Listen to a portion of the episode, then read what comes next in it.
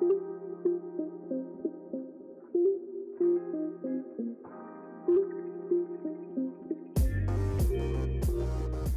it's me, Kate, your favourite Northern lass on the Living Through Society podcast, where we learn to live through society together.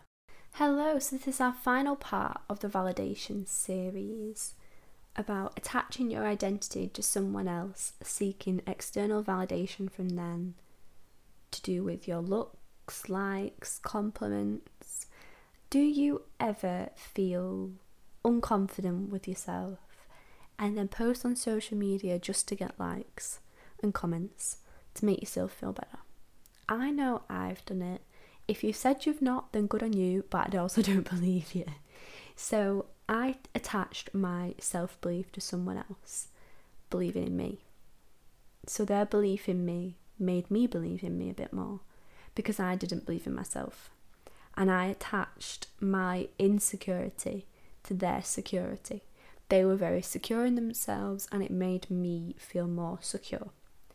So I attached their success to my success and this was a romantic partner. So when we eventually broke up, I suddenly felt unsuccessful, insecure, and completely lost my self belief and my sense of direction because every day I'd be like, I've done this, I've achieved this, and I felt really good. And they validated me and said, That's really good. Eventually, it became a get, it became a bit condescending, but that's besides the point.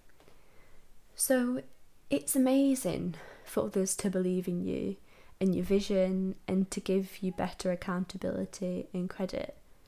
But you have to believe in yourself. That was my biggest life lesson. So I struggle and have always struggled to believe in myself and my own capabilities. Hence why I was so drawn to someone who was so driven, self assured, and confident because they had everything that I lacked. And eventually, it made me feel worse and more insecure about it, to be honest, because I was so aware of how different we were and how these were things that I needed to work on, and I couldn't get them from the other person, even though I was trying to lean on them through their confidence their self assurance and their drive. I tried to sap it off of them, if you will, and it didn't work because when we broke up, it made me realise I wasn't whole on my own. I was insecure and I couldn't back myself. I couldn't back my beliefs, my talents, my capabilities. So, what I'm just saying is do not attach your worth or get validation from others in anything. Recognize your true positive effect on people. So, this is what I want us to do right now. When I was in that relationship, every day I would tell them what I'd done, and they would basically say, Well done. And it was a really nice feeling. And it was also what I do with my life coach. If I felt like I'd had a bad week, she would say, What's been good this week? and I'd literally think nothing. And at the end of it, I would come up with about 50 amazing things that had happened that week because I'm so bad at seeing the good in the stuff that I do because I'm always concentrating on the next thing. Anyway, so if let's do it right now, let's look back into 2020 and looking forward into 2021. What have I achieved just off the top of my head? I graduated I obviously came out of my abusive relationship and was recovering that from a while.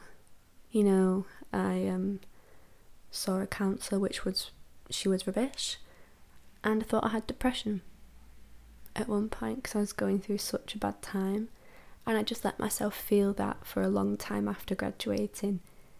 And I know a lot of people think that 2020 was a wasted year, and I feel like that so much but when I think about it, I was in a bad place. And I've come out of that, you know, for three years of uni, I pushed and pushed and pushed myself through uni. Came out with a 2 1. So much drama happened, you know. And I came out of it and I had to recover. And I remember seeing everyone getting jobs, and I was just recovering from such being in such a bad place. And now I'm so much happier. So I started my blog March 2020 called How to Survive or Living Through Society, which is how this podcast started. And then I decided I would start a podcast, and I was also introduced to Disgraceful magazine, which I applied to write for, and I officially started writing for them in February 2021. But November 2020, I started a creative media course with the Reporters Academy, which was eight weeks. Yeah, eight weeks. And it changed my life. You know, all of a sudden I decided podcasting was for me. And then December, I launched my podcast, and it now has over a thousand plays.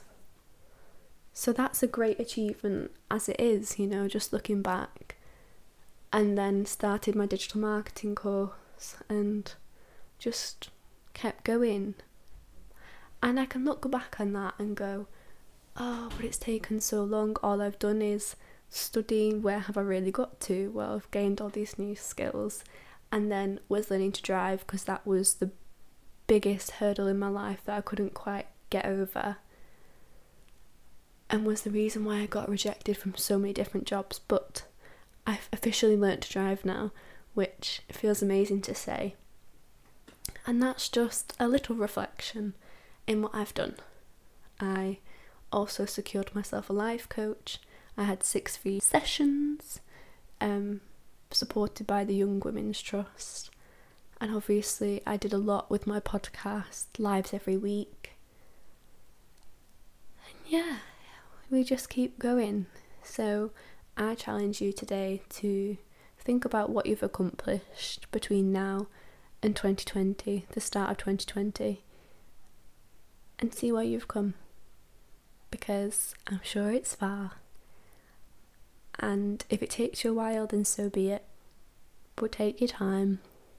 And if you need help, get a friend or message me, and we can go through recognizing the amazing things that you've done because I'm sure you're remarkable. Well, that's all we've got time for today, folks. If you're thinking, no, Kate, I can't wait another week for an episode, there is more Living Through Society content over on Instagram with some super funny reels, and do check out our TikTok. I do get pretty lonely, so if you have enjoyed today's episode, found it helpful, or have feedback, do message me over on Instagram. For even more information, everything you will ever need can be found in my Instagram bio, where you can sign up to our mailing list to stay up to date with all things LTS and stay informed when my new coaching program starts. You can also find there, as we are celebrating me being awarded my professional life coaching qualification. So I'm a life coach and offering free 30 minute coaching sessions for a limited time only.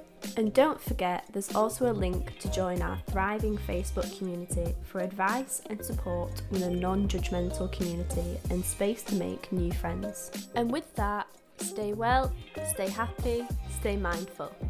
Stay tuned.